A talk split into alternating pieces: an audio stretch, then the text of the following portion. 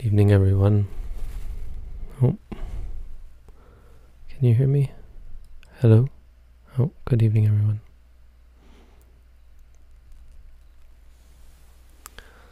Smaller group tonight.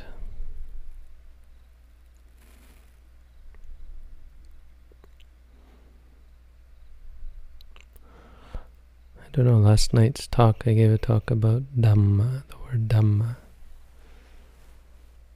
I think it was particularly awful. I got several downvotes already on YouTube, and today half of our crowd is missing. I don't know what was wrong with it, but I've driven everyone away. There could, of course, be another explanation. I didn't think it was particularly awful, but. Oh, the internet, no.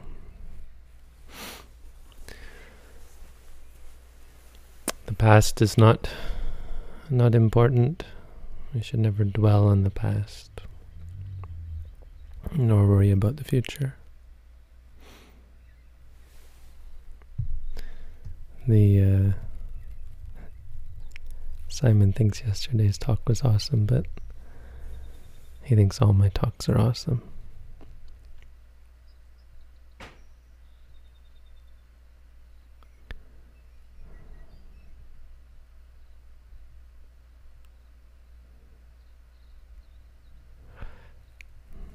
Anyway, today's talk is about the present moment.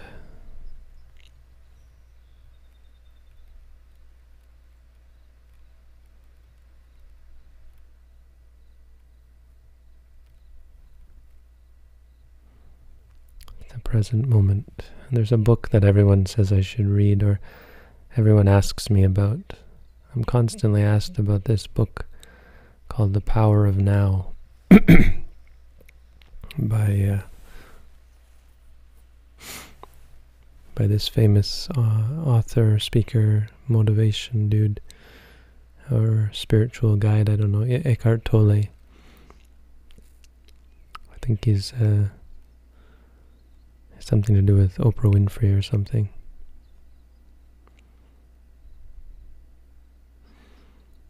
Power of Now. He's right, though. That's a good title for a book. It's a good subject. It's a good phrase. It's not to be not to be taken lightly.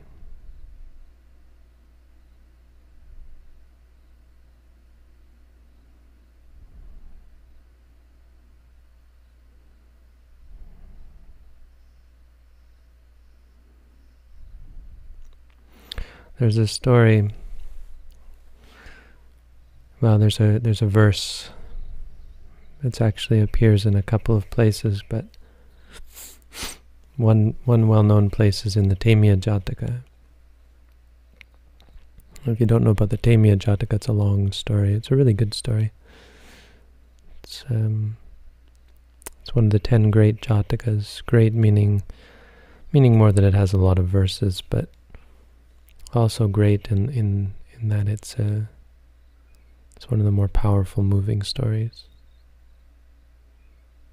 And the story goes that there was this prince who, uh, even before he was born, he was an angel in heaven, and this king on earth needed a son, and the king of the gods, the king of the angels, persuaded this the bodhisattva to be reborn as a human being. I guess angels can sort of decide where they want to be reborn.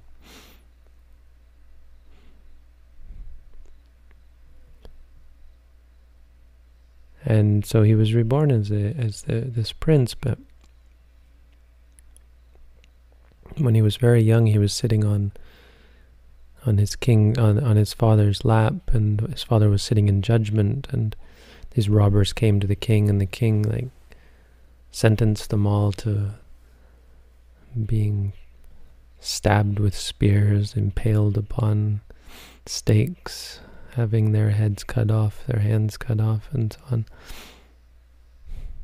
Typical king stuff. But the Bodhisattva lying there was just horrified. This young boy. And as he was sitting there, he, he, he, he, it became all very familiar to him, and he remembered his past lives, that in the past he had been a king. And he had done this same sort of thing.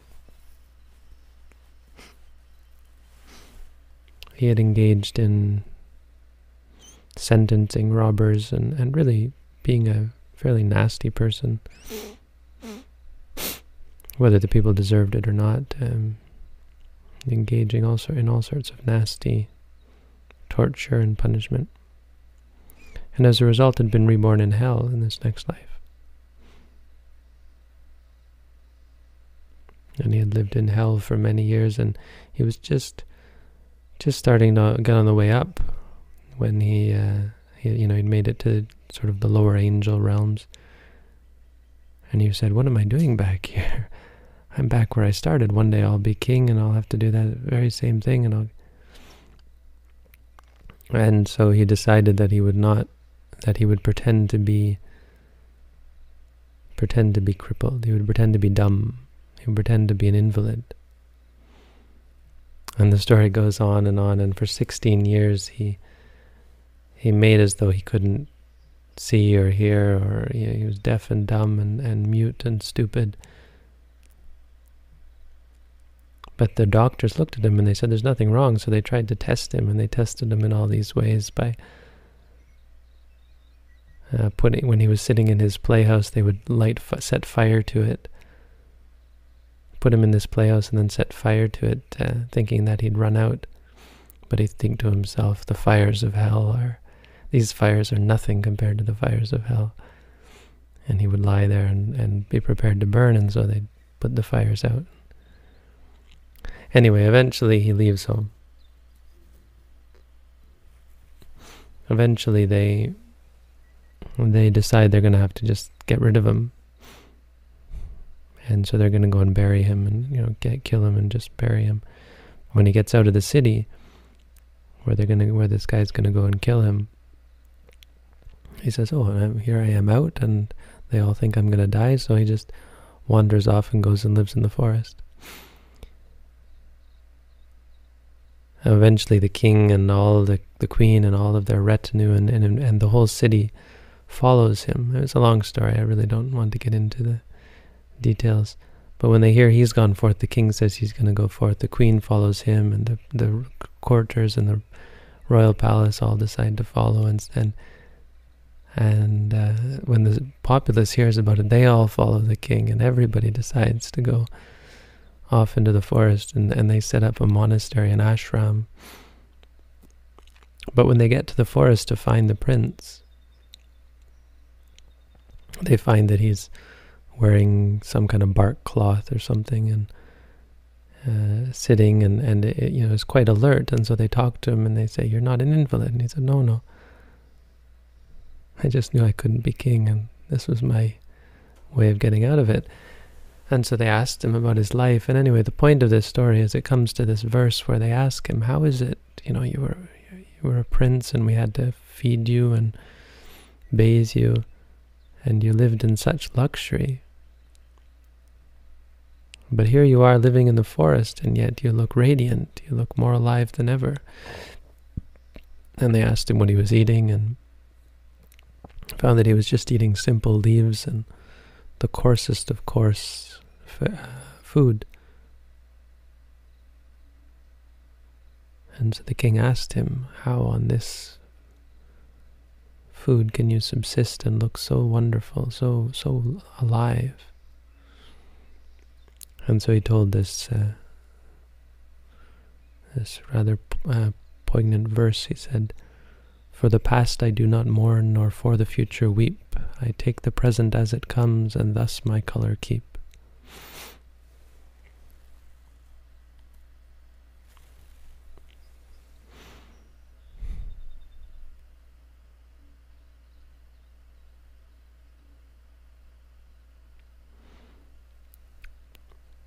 There's another, and this the same, almost the same verse appears somewhere else, where an angel comes to see the Buddha, I think, and asks why the why the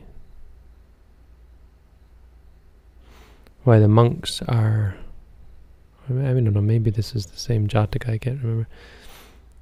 Anyway, this is the verse.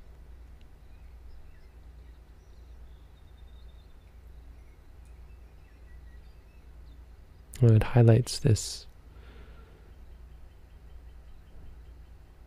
this Im important concept of the present moment. And then the sec the next verse, the verse after it says when you when you worry about the past or for some uncertain future need, it dries a fool's color up as when you cut a fresh green reed.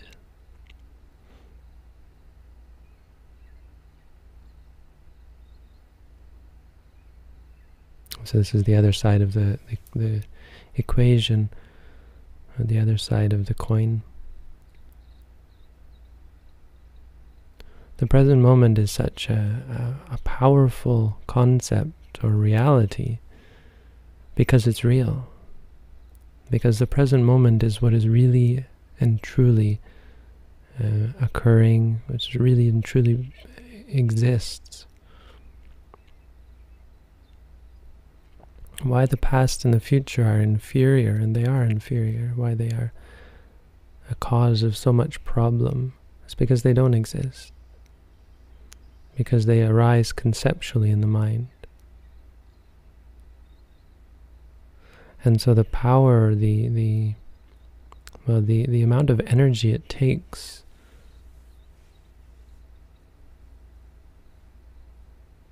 um, to to live in the past and to live in the future is far more, far greater than in the present. And on top of that, it's much more complicated, or it's much more open to complication, because it doesn't exist. The nature of concepts is they can be infinite, they are infinite. And you can always add something to them. Imagination is infinite, possibilities are endless. And so all of our complicated obsessions, desires, aversions, all of our egos. It's all caught up in these concepts, these and other concepts, but most especially the past and the future, what we're going to be, what we used to be. It can also be caught up in concepts in the present. But past and future themselves are some of the worst concepts. Worrying about the future, reminiscing or, or bemoaning the past.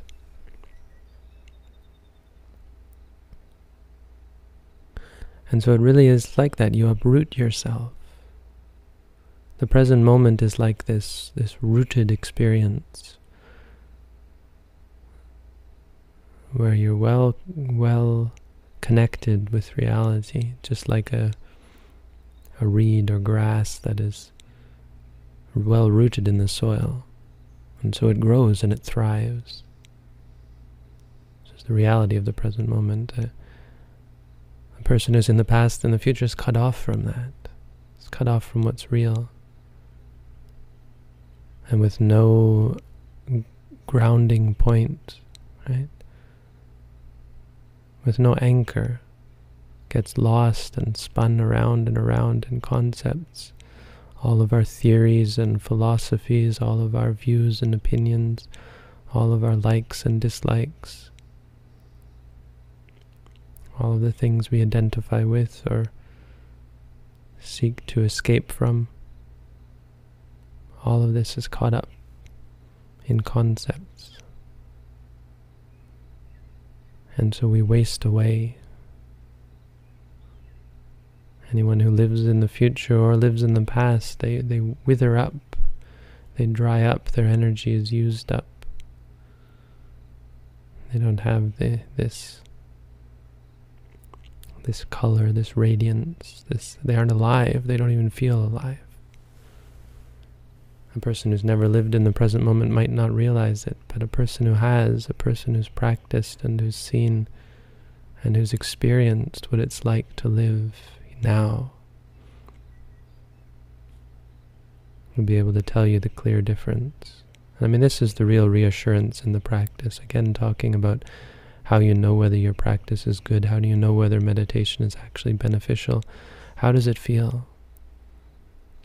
If you haven't yet felt the difference between the present moment and dwelling in concepts, then you haven't really meditated. Then you can say you're, you don't yet get it.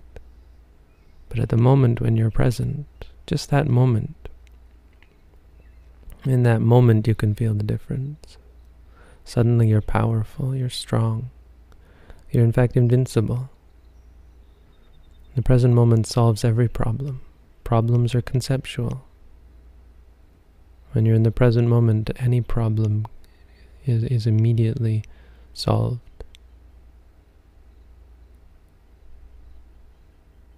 For that moment, there is no problem because problems are not real.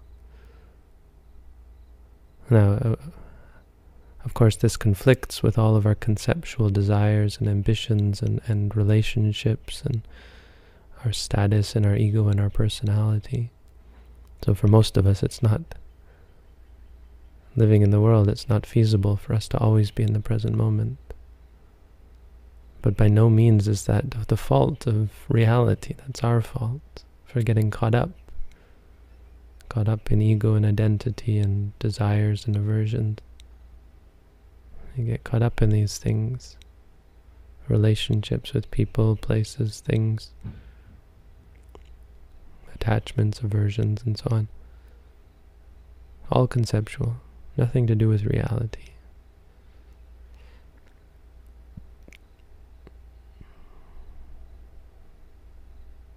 Kind of makes you want to go off in the forest and just live. Be real. You know, and people talk about, oh, you know, yes, it's a nice vacation. I remember meeting the king of, uh, the king of Uganda or something in Thailand. He was a friend with the prince of of Thailand, and I was at this very famous royal monastery. All the royalty came through there, and I happened to meet. Um, you know, he came to, to, and I got to tour him around this monastery. He was a, a bit of a jerk, um, very Christian and very pro, Christianity, and so he was asking me about the difference with Christianity and Buddhism. I said, well, we don't. He said, "Well, do you believe that Jesus is the Son of God or something?" Well, we don't have a problem with that. What do you have a problem with? Well, we have a problem maybe with the eternal soul, the idea of an eternal soul. And he said, "You don't believe in an eternal soul?" I said, "We don't really believe in a soul at all." It was really a bizarre conversation with this king of another country. Uh, I don't remember what my point was. What was I talking about? What what was I talking about? Yeah, I know. What was uh, what was the point of that?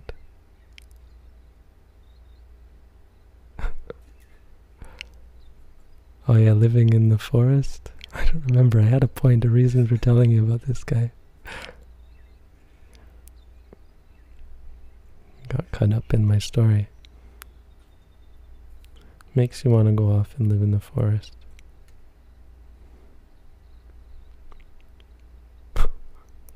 How did I get talking about the king of Rwanda, of Uganda?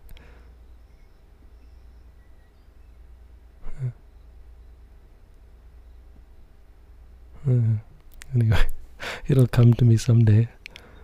Maybe I'll replay this video back and try and remember what I was talking about. Having to punish people? No, it wasn't that. There's something about him that was related to what I was just talking about. concepts. Anyway, stay in the present moment. That's the deal. How wonderful it is to be in the present moment. How it solves all your problems. How there's a real power to it. I'll figure it out. I'll remember. I'll, I'll tell you a good story tomorrow.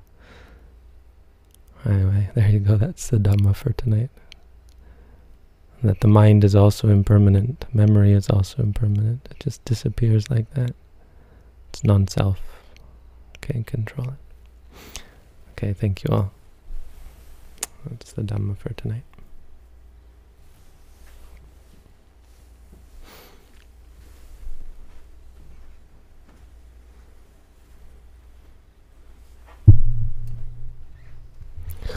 I do have something else to talk about. I'm, I'm assuming I don't. I get. I know some of you. Some of you I think I know. Some of you I don't recognize, but maybe just because of your online names. But here's an idea. Is Robin here? Robin's here, no? I was thinking. I was talking actually with uh, May, one of the Thai women who comes, who helps us out and um, she was going to come here to meditate in early May, and I said, "Oh well, early May. I'm hoping to go back to early May is my birthday, and I was hoping to go back to my place of birth for my birthday. I'm meaning to go back to Manitoulin Island, just I guess to sort of say that I've been back. Um, but I thought, well, why not go to where I was born? And uh, we got talking but. I said, well, why don't we do a, what if we were to do a meditation? She said, oh, you should bring some people up with you. And I said, well, what if we did a meditation course up there?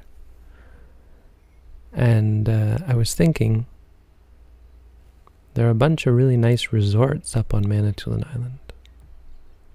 And we could actually just book a resort for a week and invite people to come and and stay at this this island resort. Now, I was looking and it's actually not quite as cheap as I thought it would be, but yeah, we could we could talk about it. And if there's people who would like to go, you know, Manitoulin Island's beautiful. It's really in in May. It's the best time of year because it's not too hot. There's no mosquitoes, and yet it's uh, it's very much in the forest, sort of in in nature. So. Uh, you know, if people wanted to book a room at this at, at some resort, we could find the right resort and we could just get people to pay their room. If eh, talking about people who have money, I don't know. Maybe it's a ridiculous idea, but and there are other ways we could we could book. A, there, um, one of my friends on Manitoulin is looking into it. Maybe we could book some cheap cheaper space to sort of hold some kind of meditation course. Anyway, something to think about if anyone's interested in that sort of idea. Coming up to meditate in Manitoulin Island. Mm, I'm do a real forest retreat in Canada. Yeah, let me know. Okay, so we do have some some questions.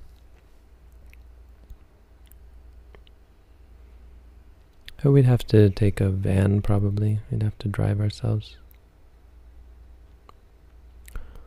Okay, questions from the site. Oh, a question about offering meals and food.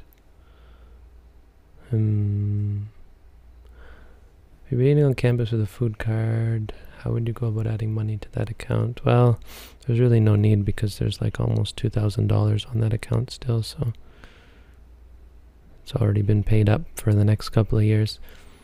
And I'm getting lots of food from from the Sri Lankan community here. More and more Sri Lankan people in the area are are signing up to offer food.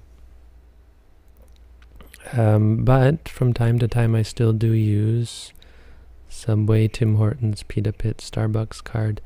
The most useful so far has been Starbucks. Not so far, but this year because Starbucks is just the only convenient location.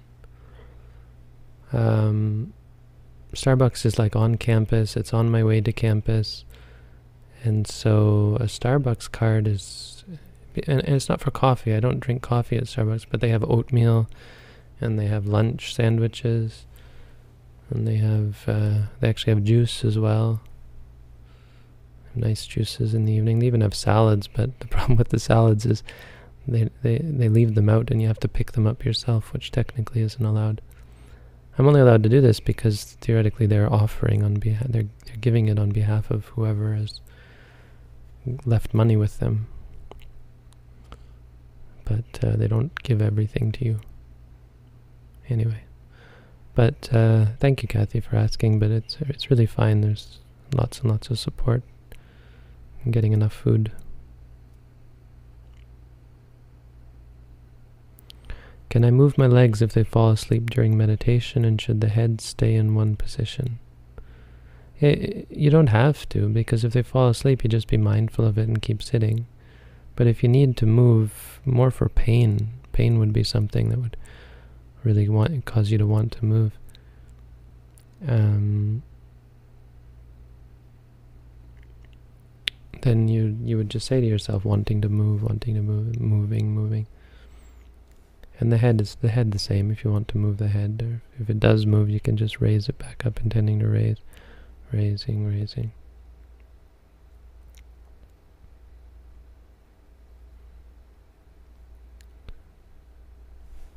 Does the approach of what can this meditation give me, what will, will it make me happy, prevent progress?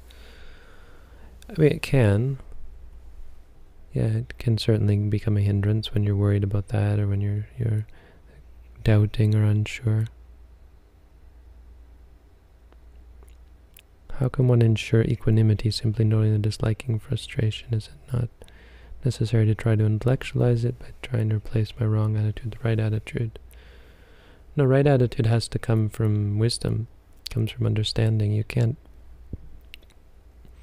you can't artificially create or intellectually create right attitude. It has to come from seeing things clearly as they are. Once you see things, see reality clearly as it is, the, the right attitude follows. Excuse me. My question is on free will and non-self. With observation, I see whatever I do is because of things arising in my mind, my likes and dislikes, and judge it based on knowledge of Dhammas. Even when I incline my mind to focus in one direction or the other,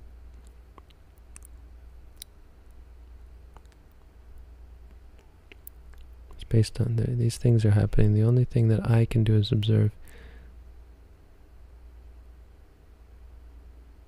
I don't get it. I see whatever I do is because of things arising in my mind. Okay, even when I incline my mind to focus on these factors, these things are happening. The only thing I can do is observe. You know, there is no good view about free will.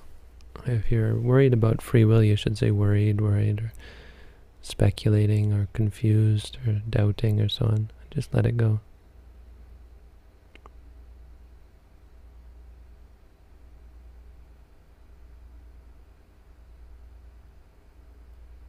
Yeah, I think you're overthinking. you know what I'm going to say already. I mean, it's fine. It's normal in meditation to think. Just, just remind yourself thinking, thinking. Present moment. All right, do we have some questions? Oh, here, you're, you're copying them in.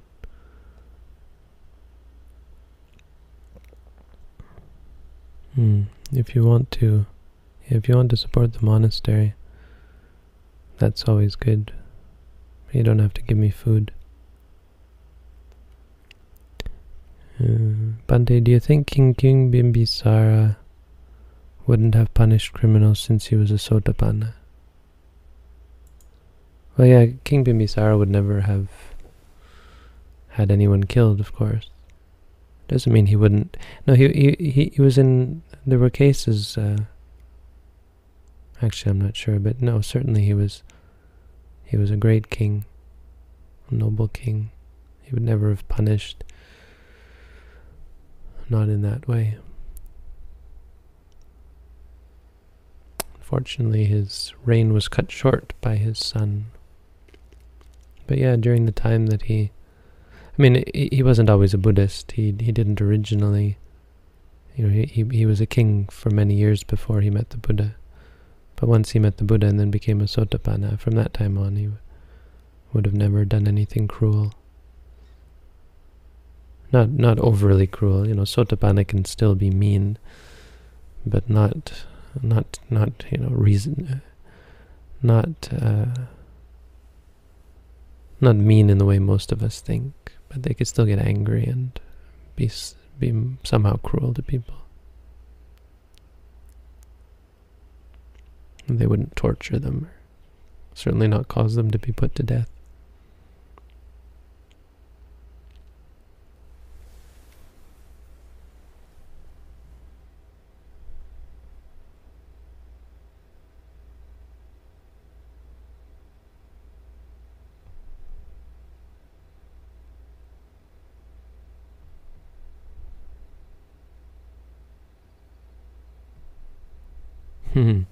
I remember what it was.